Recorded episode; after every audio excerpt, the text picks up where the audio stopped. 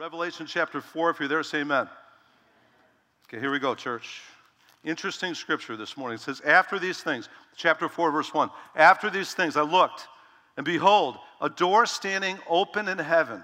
And the first voice which I heard, like the sound of a trumpet, speaking with me, said, Come up here, and I will show you what must take place. Notice the phrase again after these things. Now, after these things, very important phrase. He begins the verse and ends the verse with after these things.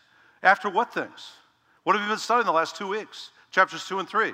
The church, the seven messages of the seven churches, which represents the church age. And what he's saying here is after the church age, we're going to see these things take place for the remainder of the book of Revelation up until the second coming of Christ, which is the great tribulation.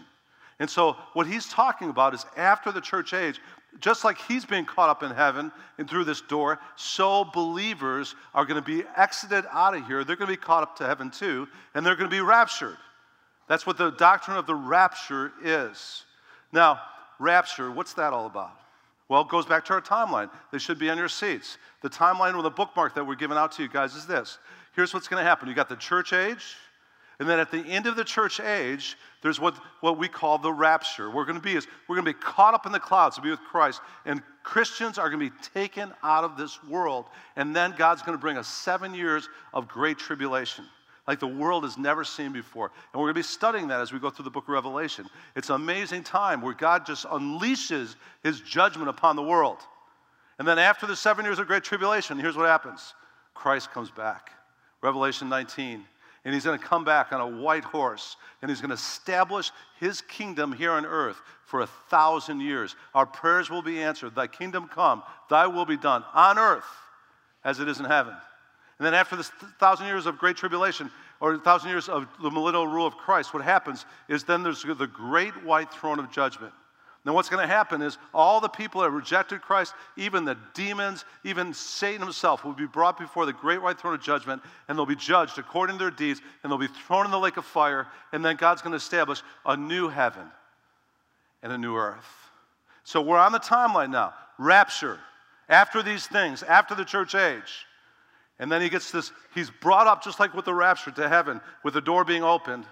And then after this rapture is going to be the great tribulation. Now, question why do I believe in the rapture? I'll give you three reasons I believe in the rapture.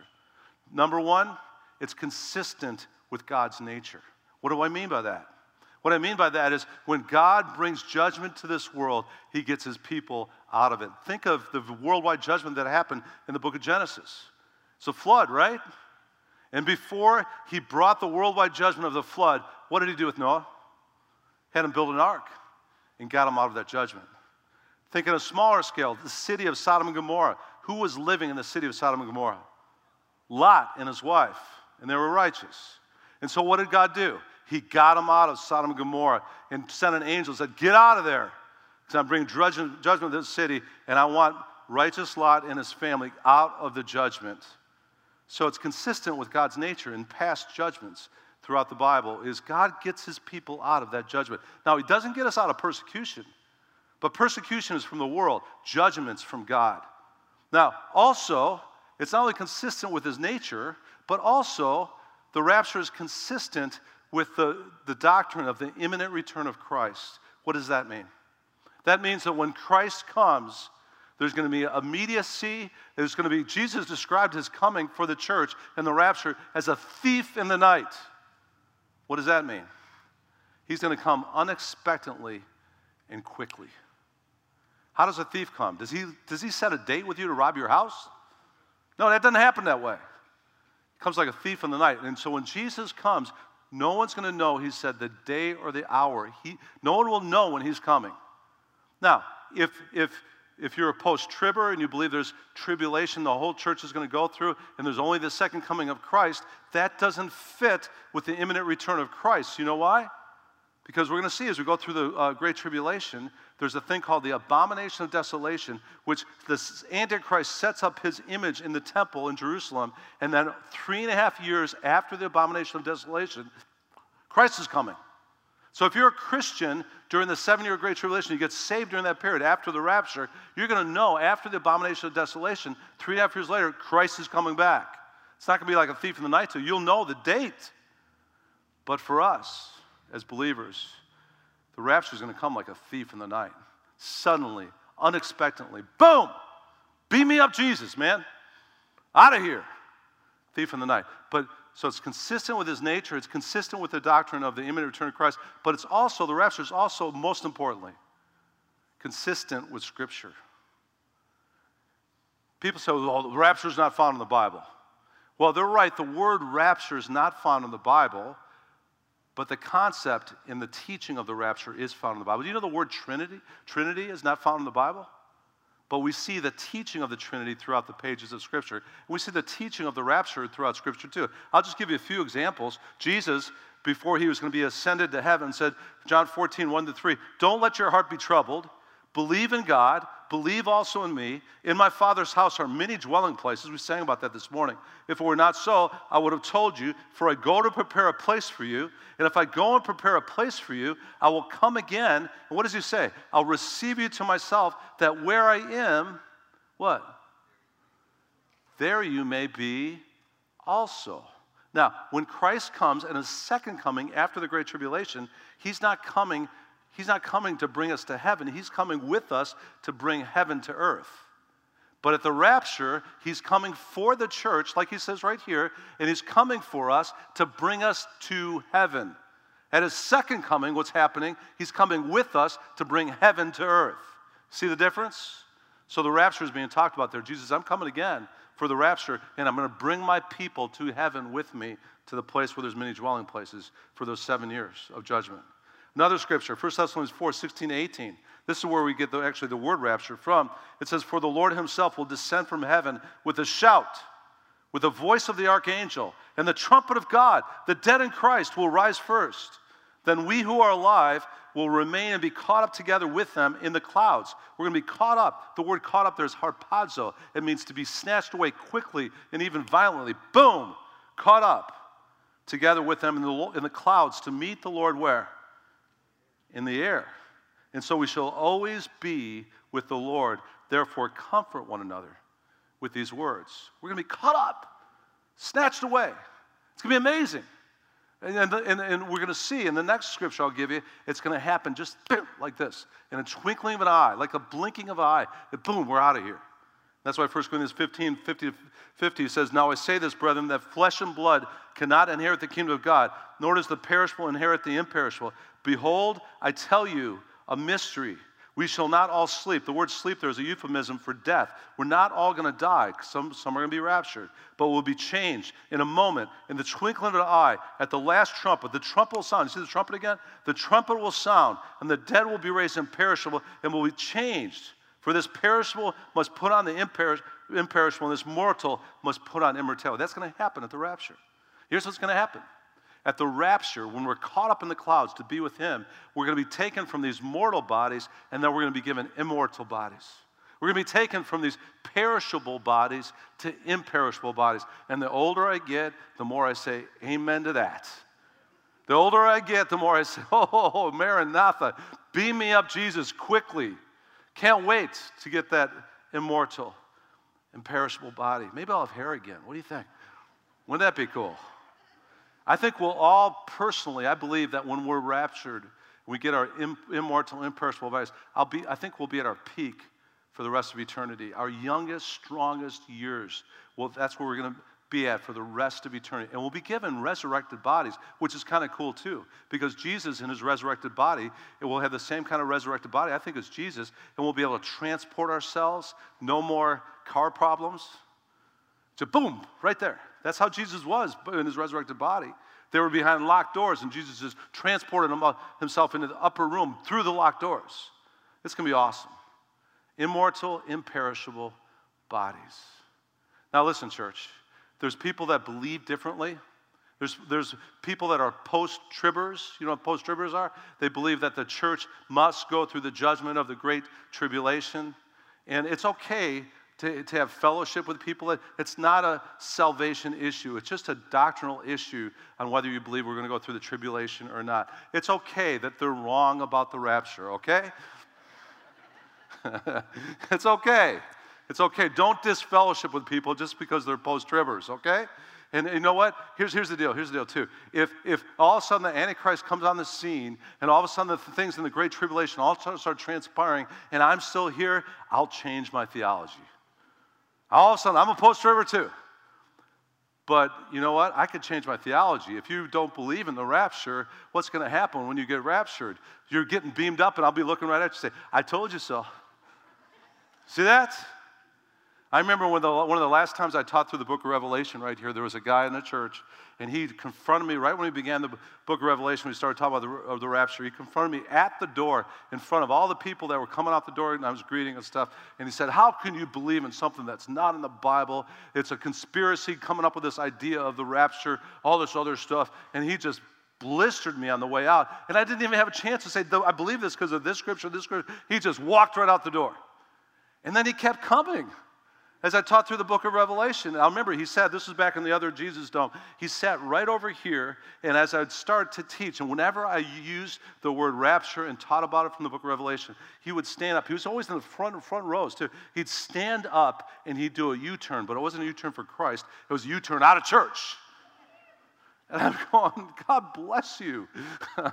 but, you know, it shouldn't be something that should divide us in fellowship with other people. But I believe the rapture is biblical, it's consistent with God's nature, and it fits with what we believe about the immediacy and the imminent return of Christ that he's coming like a thief in the night. Does that make sense?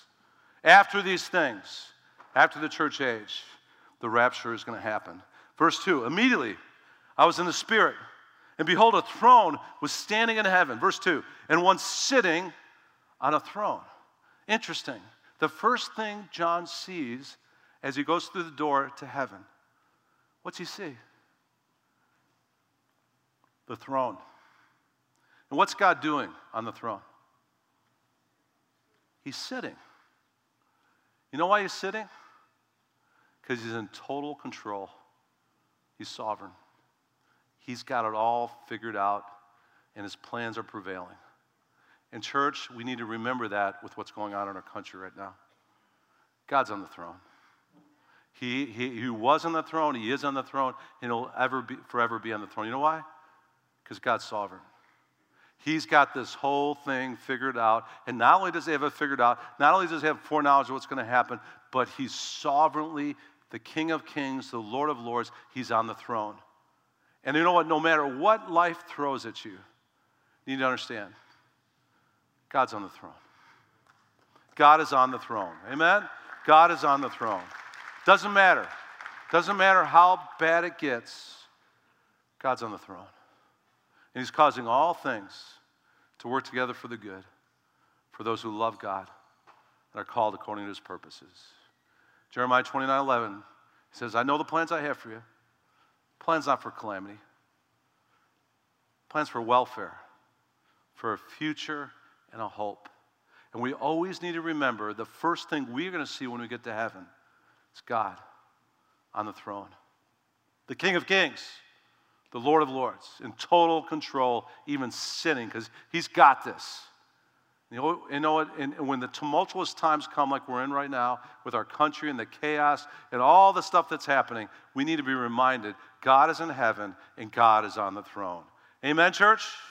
Amen. Amen. So let's go. Let's keep going now. He's sitting on the throne, verse 3, and he was sitting and he was sitting was like a jasper stone interesting and a sardius in appearance and there was a rainbow around the throne like an emerald in appearance. Interesting. So that now there's some precious stones at the throne and they're, they're, they're different, different stones that radiate different things. The first stone he sees is a jasper stone. Jasper stone is similar to our diamond today. It was a clear crystal stone that, that was just brilliant when light would hit it it's kind of like, kind of like diamonds. I remember when I bought Heidi's engagement ring. I, I, I, went to this place in Los Angeles where I was living at the time. It was called the Jewelry Mart, and it had 11 stories of jewelry stores. It was interesting because all the walls for all the stores were just glass walls. But to get into each one of these stores, you had to ring a doorbell. And they would look at you through the glass walls, and if you looked acceptable, they would open the locked door. If you looked like you were riffraff, they'd say, Go away. And so I got my way into one of those stores, And I, I, remember going, and, and, and I remember going in, and the first thing they did was they laid out this black velvet cloth. And there was like beaming lights on the black velvet cloth. And then the guy would take this black bag, velvet bag, and he'd throw the diamonds out on the black, on the black velvet, and the light would refract off these diamonds. You go, whoa, this is brilliant. And I was also thinking, this is going to be a lot of money. But it was like, wow. And so when John gets to heaven, the first thing he sees is a jasper stone. Why? Because God is light and he dwells in inapproachable, inapproachable light. And God's glory is going to light up heaven through this kind of like brilliance that's going to come from this jasper stone. We're going to see when we get to the end of the book of Revelation, it says there's no need for light or lamps in heaven because God's glory lights up all of heaven for the rest of eternity. And so there's not even night in heaven because it's glorious lit up for the rest of eternity. Another picture we get here with the precious stones is sardius. What's sardius? It's like ruby red stone. So when we get to heaven, we're not only see the brilliance of God's glory and His light, we're going to see this redness around the throne. Why? Because we not only know God is glorious, God is redemptive. And what's the red stand for? The blood of Christ. And we're going to be reminded for the rest of eternity as we worship the Lamb who was slain. And by the way, we're going to see next week in Revelation 4, Jesus in eternity is going to be a, like a lamb who was slain. What does that mean? It means the scars in the, the torture he faced for us on the cross, we're going to see it on his hands and his feet for the rest of eternity. And we're going to be reminded of the redemptive work he did for us for the rest of eternity. And that's a part of our worship of Jesus, the Lamb who was slain. And so not only is God glorious, but he's redemptive. And we're going to see that in the colors around his throne. But the last thing we see around the throne is a rainbow. What does that go back to? Noah again. Remember Noah? He was told it never rained on earth because they had this water canopy above the earth and a mist coming off the earth. There's no need for rain. And God said, No, it's going to rain. Build an ark. And, and then all of a sudden the rain came. Never had rained before on earth. And for 40 days and 40 nights, rain descended on the earth. And it covered all the land to the point that everybody that wasn't on the ark died and drowned in the judgment that God brought upon the earth. And then the dove went out, brought back a little wreath, and it said, Yep, God's stopping the judgment. And then after that, there was this rainbow. And the rainbow was God saying to, to, to Noah, I will never judge the earth ever again in this way. So it's a sign of God's faithfulness. Now, rainbow in our culture today, it's been perverted, it's, it's, it stands for something else. But in, in the original rainbow that God brought was as a sign of God's faithfulness. So we need to remember God is glorious. He's a, God is light. God is redemptive. But God is also faithful. Paul said to Timothy, even when we're faithless, God is faithful because he cannot deny himself. What's he faithful to? He's faithful to all the promises he gives us throughout this book. He's faithful. He's not only faithful, but he says, My promises are yes and amen. Amen. It means so be it. I heard about this Chinese uh, young man who just became a Christian. And after he became a Christian in China, he decided, I'm going to get a Bible. And he got his own Bible. And he decided, I'm going to read through the entire New Testament as a young Christian. And he started reading through the, started in the New Testament with the Gospel of Matthew. He got to the last verse of the Gospel of Matthew. And his name, by the way, was Lo. He gets to the last verse. And he reads the last verse and he goes, and Jesus says, Lo, I will be with you always, even to the end of the age. He goes, Scripture's talking to me. That's it. Uh, my name's Lo. And he goes, That's me. And he promises me he'll be with me always, even in the age. And I was thinking about that. I'm going, hey, we could put our names in all the promises of God too. For God so loved the world that he gave his only begotten Son, that if John Hoppy believes in him, John Hoppy will not perish, but John Hoppy has eternal life. Huh. If God be for John Hoppy, who could be against him? I like that one.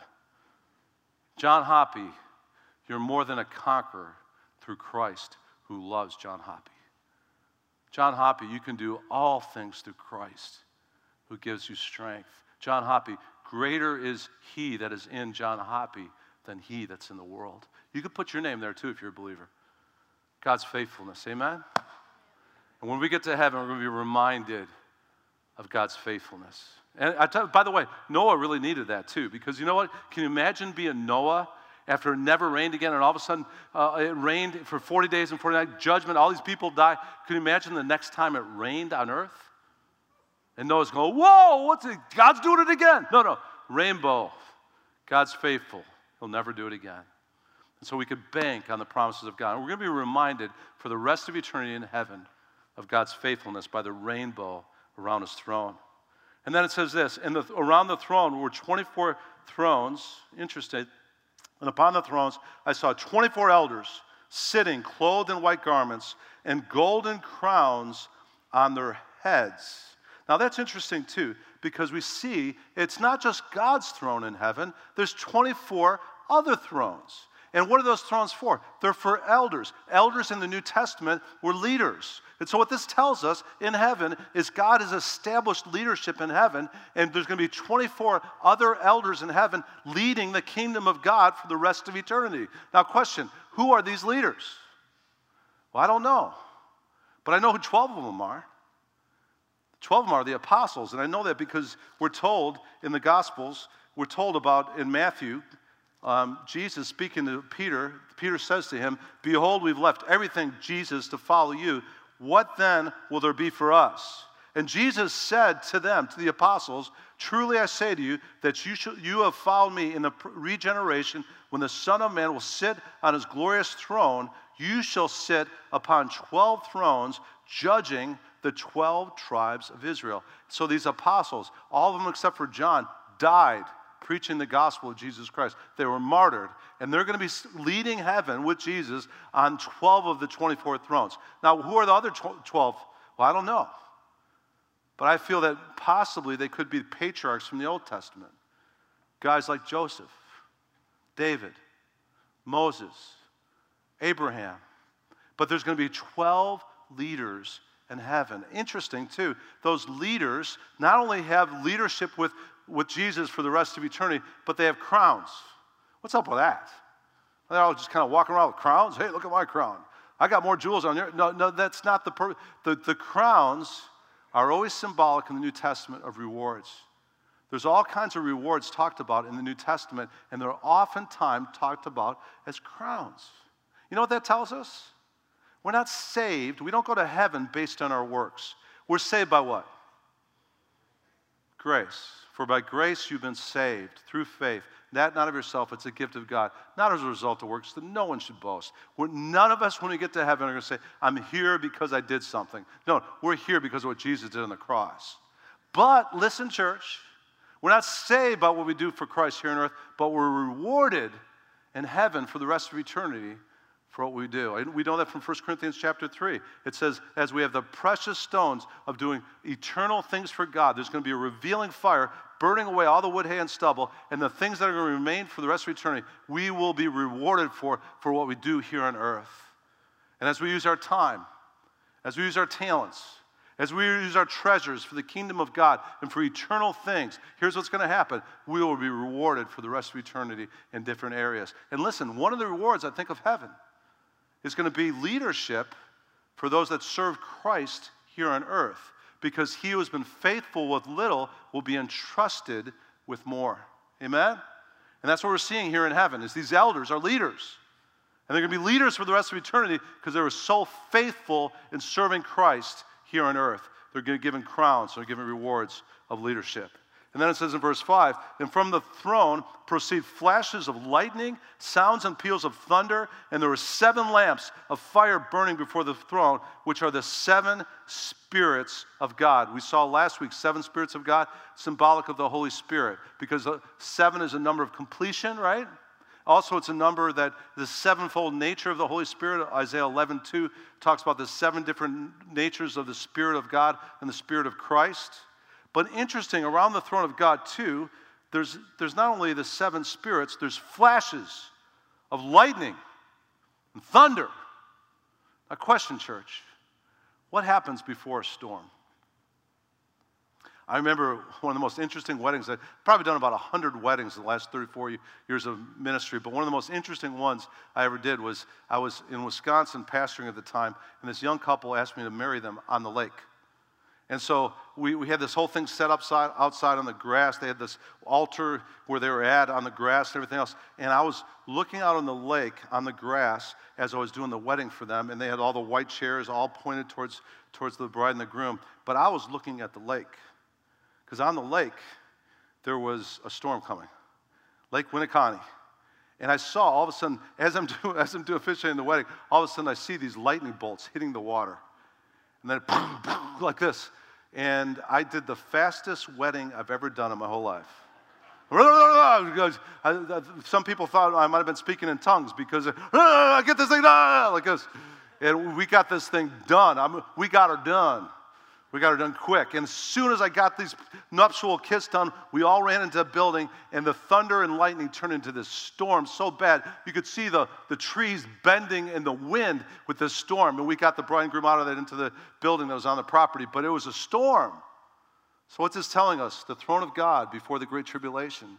It's going to be lightning and thunder because it's preceding the storm. And what storm is that? The Great Tribulation, the judgment of God upon the world is coming. And there's thunder and lightning to, to signify that. And then it says in verse 6 and before the throne, there, there were a, a sea of glass like crystal. In the, in the center around the throne, there's four living creatures full of eyes in front and, and behind. Now, before we talk about the four living creatures, notice also around the throne, there's a sea of glass like crystal. Now, why is there this sea of glass around the throne room in heaven? Heidi and I live on this little cove all the way out in Leesville, and um, one of the things we have in our second story is we have this reading room. It's my favorite room in the house. We start our day, we end our day in the reading room.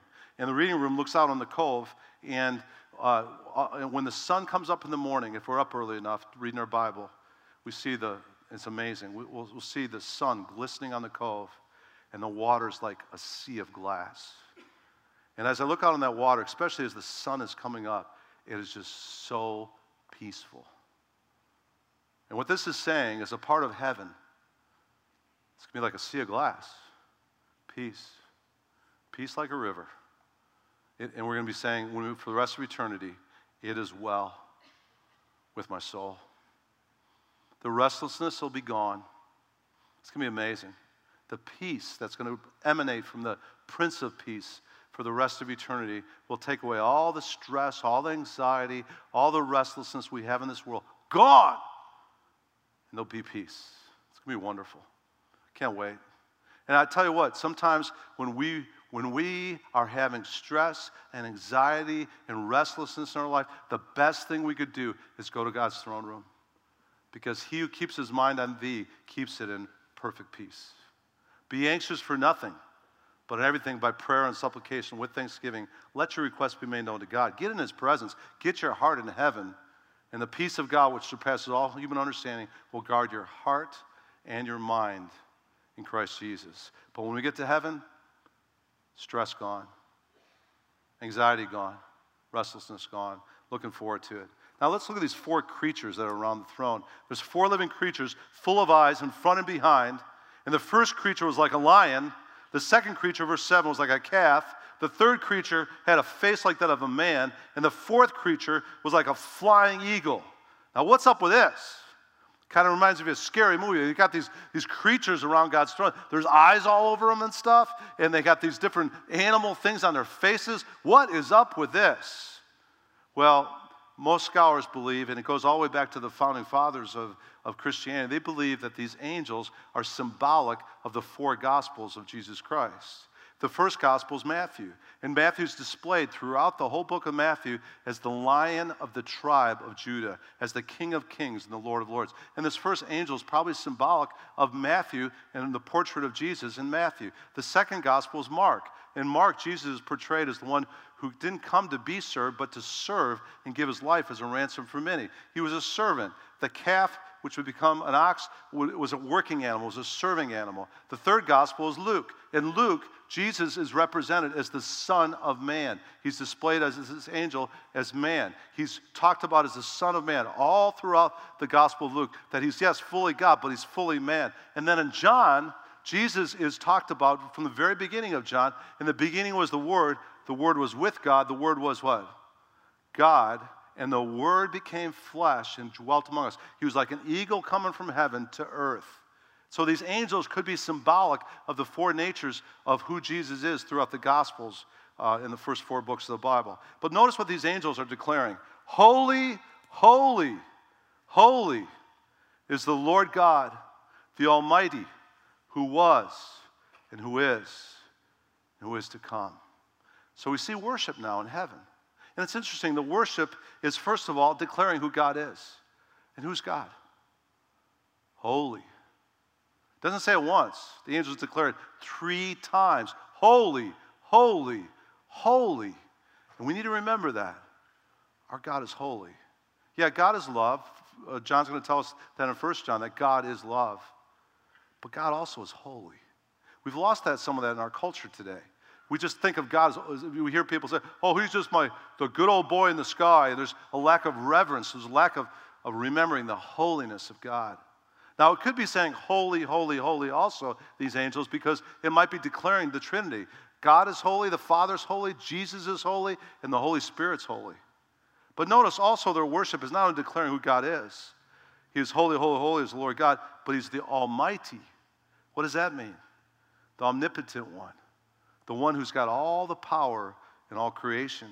And He's talking about the eternal one too, the one who is and who is yet to come. Interesting. The power of God, the eternal nature of God, and not only that, who He is holy, holy, holy.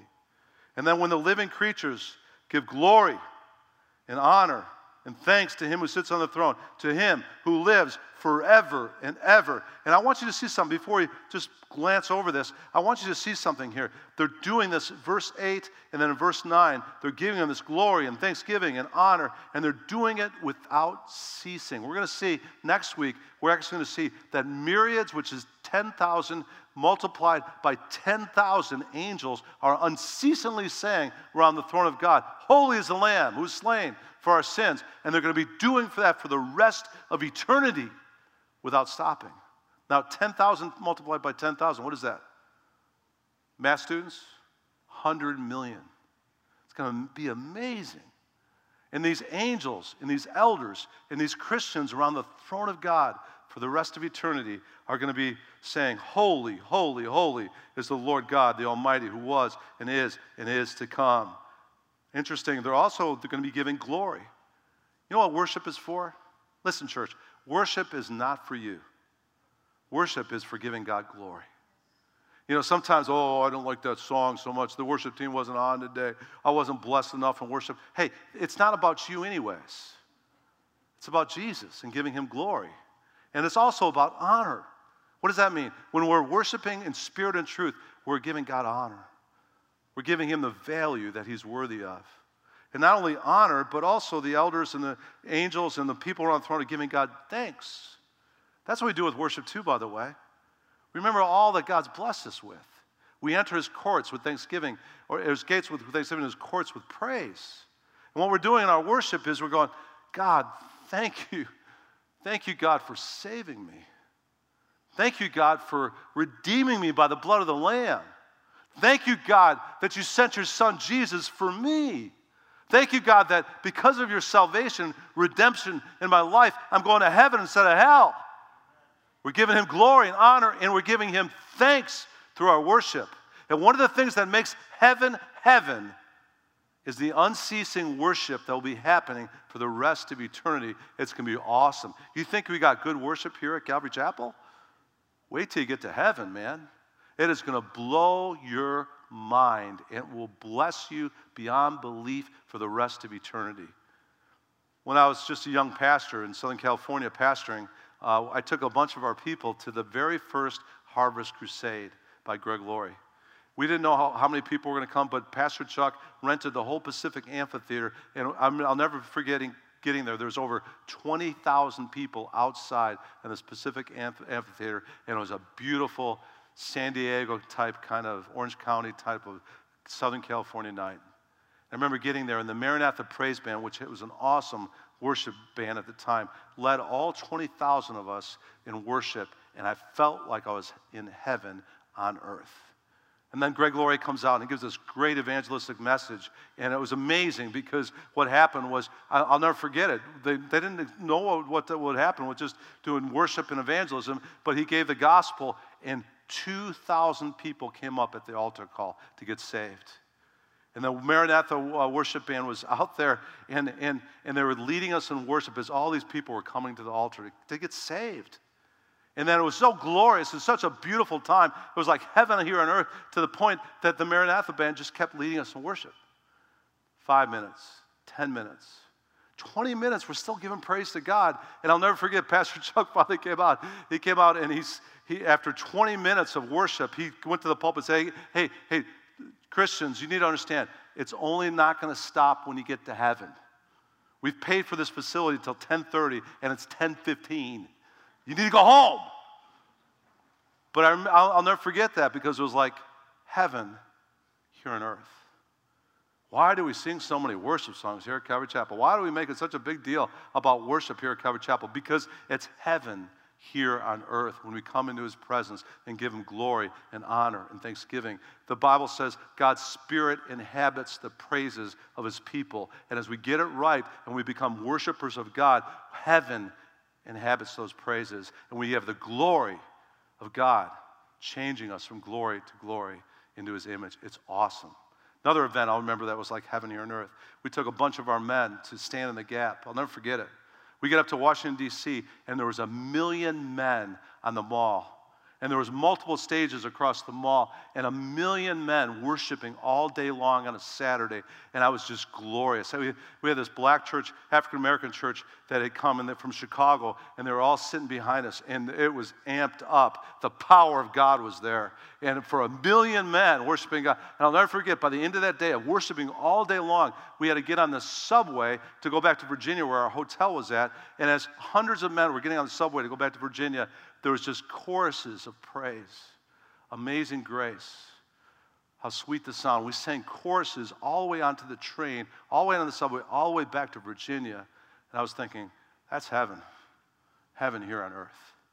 And that's what we got to look forward to. And you think again, the worship is great here, and it is great here sometimes, but it'll be a hundred times more magnificent when we get to heaven and the king is on his throne and our sin nature is eradicated. And we're given our, eventually our immortal, imperishable bodies. We get the glory of that for the rest of eternity. That's what's going to make heaven. Heaven. Now let's close it up. And it says, When the living creatures, verse 9, give glory and honor and thanks to him who sits on the throne, to him who lives forever and ever, the 24 elders will fall down before him who sits on the throne and will worship him who lives forever and ever. And notice this they'll cast their crowns before the throne. Why are they doing that? They worked their whole lives for these crowns. And they're going to take their crowns, and at the King of Kings' throne, they're going to cast them down to the throne. Well, part of it is when we get to heaven, we don't want any of the glory. Part of it is we just want to give humbly all the glory back to the one that saved us. But a part of it is, too, it's a sign of surrender. In that culture, the Roman Empire of that culture, they were taking over the whole world. And when a Roman emperor would take over a new country that was just conquered, there was a process, there was a protocol and the king of the country that was conquered, as long as there was Roman peace now with that new, new country, that king of the other country that was conquered would come to the Roman palace and he'd make peace with the emperor. And he would take his crown and he would put it at the feet of the Roman emperor. Why? Why? Because he said, Surrender. We are surrendered now to your leadership and to your crown. And when we get to heaven, we're going to be in a place of not only gratitude, of giving God glory and honor and thanksgiving for all He's done for us, but we're also going to be surrendered to the King of Kings and the Lord of Lords. And that's a part of worship, too, by the way. When we come here on Sunday mornings and we're lifting our hands, what is that a sign of? Surrender. What are you going to do if you're in an alley in an inner city and someone pulls a gun on you and says, uh, you know, what are you going to do? I, I don't know about you, I, especially if I don't have a gun. I'm going to go, oh, got me, surrendered. And when we worship with hands lifted up, we're just saying, God, my crowns are thrown at your feet. I'm surrendered to your lordship and your rule in my life. And then the last thing we'll close with this it says this, and worthy they'll be saying, Art thou, our Lord and our God, to receive glory, honor, and power. For thou didst create all things, and because of thy will, they existed and were created. Why is God worthy of our worship? Why? Well, because of his glory and honor and power, but also because he's the creator of all things.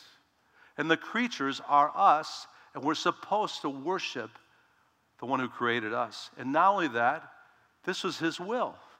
It actually says in Revelation 4:11 in the King James version, it says, "For thy good pleasure we were and we are created." And here's the deal. What happens as we get this thing right and we live as worshipers of the one who created us, what happens is we fulfill the will for which we were created and we even give God pleasure in our worship. That's awesome. One of the ways we could bless God, one of the ways we could please God, one of the ways we could bring Him pleasure is through our worship. Interesting, I did some word study on the word worship. In the Greek, it's proskuneo. You know what it means? It means to bow down and kiss. And what we're doing in our worship, again, we're surrendering, we're bowing down to the King of Kings and Lord of Lords, but we're also showing affection and love to the one that's loved us. And we love because he first loved us. And that blesses God, that gives him pleasure. Interesting. I looked up the word, I did a word study on that word, uh. That only means bend down and kiss, worship, but it also literally could be translated a dog licking his master's face. Isn't that cool? I don't know about you, but I love dogs. I've always loved dogs and I'll always love dogs. I've had a dog since I've been this high and I love dogs. You know why I love dogs? Because they love me. I remember when my kids, I remember when my kids became, you know, preschoolers. I'd come home at the end of the day or something, and I'd walk in the door, and these kids would be at the door, and they'd be jumping, and Daddy's home. And then they became teenagers, and they could care less whether I'm home or not.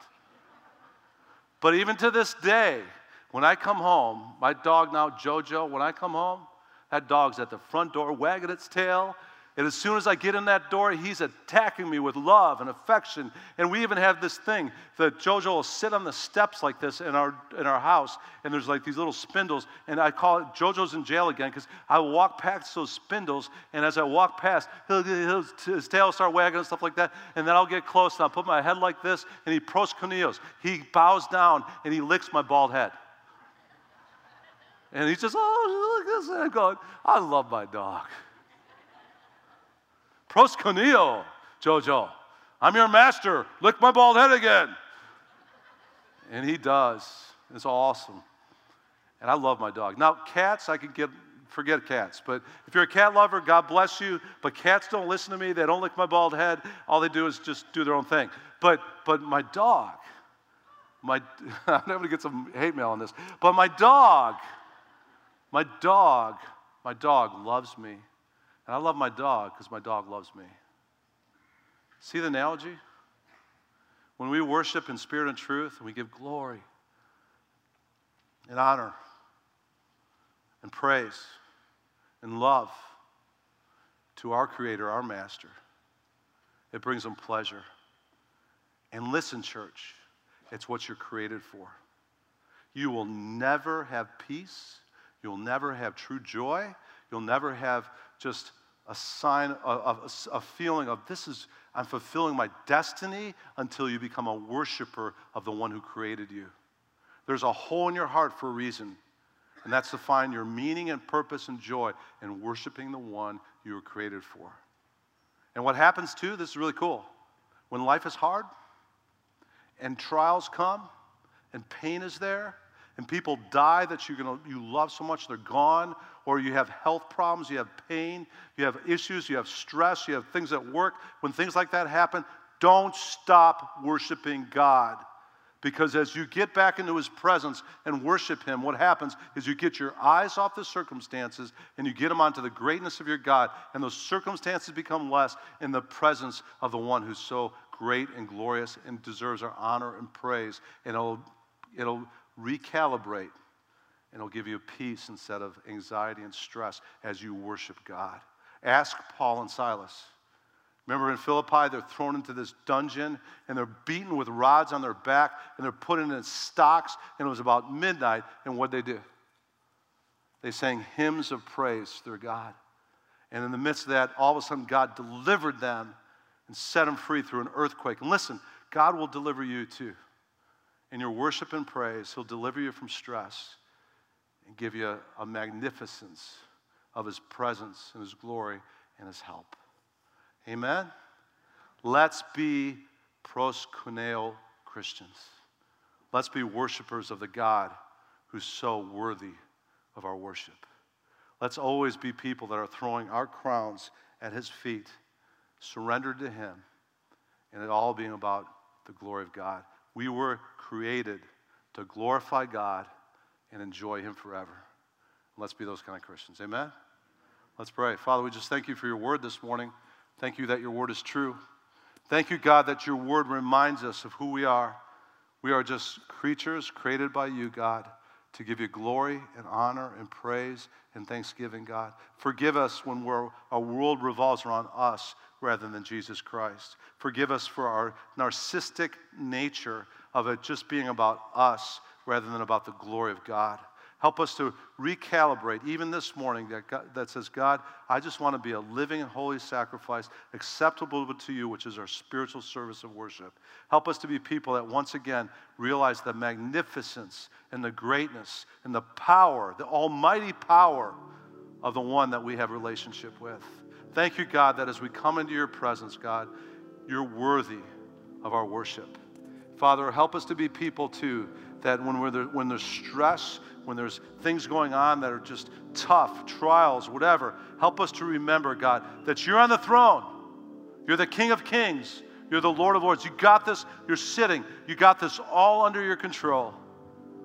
And help us to remember, God, that no matter what life throws at us, God, that you're causing even all things to work together for the good for those who love God and are called according to your purposes. Father, I pray for some people that might be here this morning that are amidst the chaos. I don't know what it would be, but it, it, might be health issues, it might be pain, it might be family struggles, it might be stuff at work, it might just whatever. Father, help all of us to remember you're on the throne. You got it, Lord. You're sovereign. You're causing, again, all things to work together for good. You got a future and a hope for all of us. And God, help us to remember as we study this morning that Christ in us, it's the hope of glory. Right around the corner, we're going to be in this place where there's going to be no more sin, no more mourning, no more crying, no more pain, a place where you're going to wipe away every tear from our eyes, and we're going to be in a place you call, God, paradise. Soon and very soon, we're going to see our King. Christ in us is the hope of glory. We thank you, Father, for the fact the best as Christians, the best is yet to come. Help us to share this fact and these truths with people that need need the gospel of Jesus Christ. Help us not not to be selfish with our gift of eternal life. Help us to be passing, even this week, eternal life onto those around us. Help us to be shining our lights in, in such a way that others may see our good works and they too may glorify our Father in heaven. Thank you so much, God, for this trip to heaven. Looking forward to next week as we have heaven part two and we see the Lamb. We see the myriads and myriads of angels around the throne of God giving the Lamb the glory the one who's taken away our sins. Lord, help us to be citizens of heaven that remember this isn't our home, the best is yet to come. And we pray these things now in Jesus' name, and all of God's people said, Amen, church.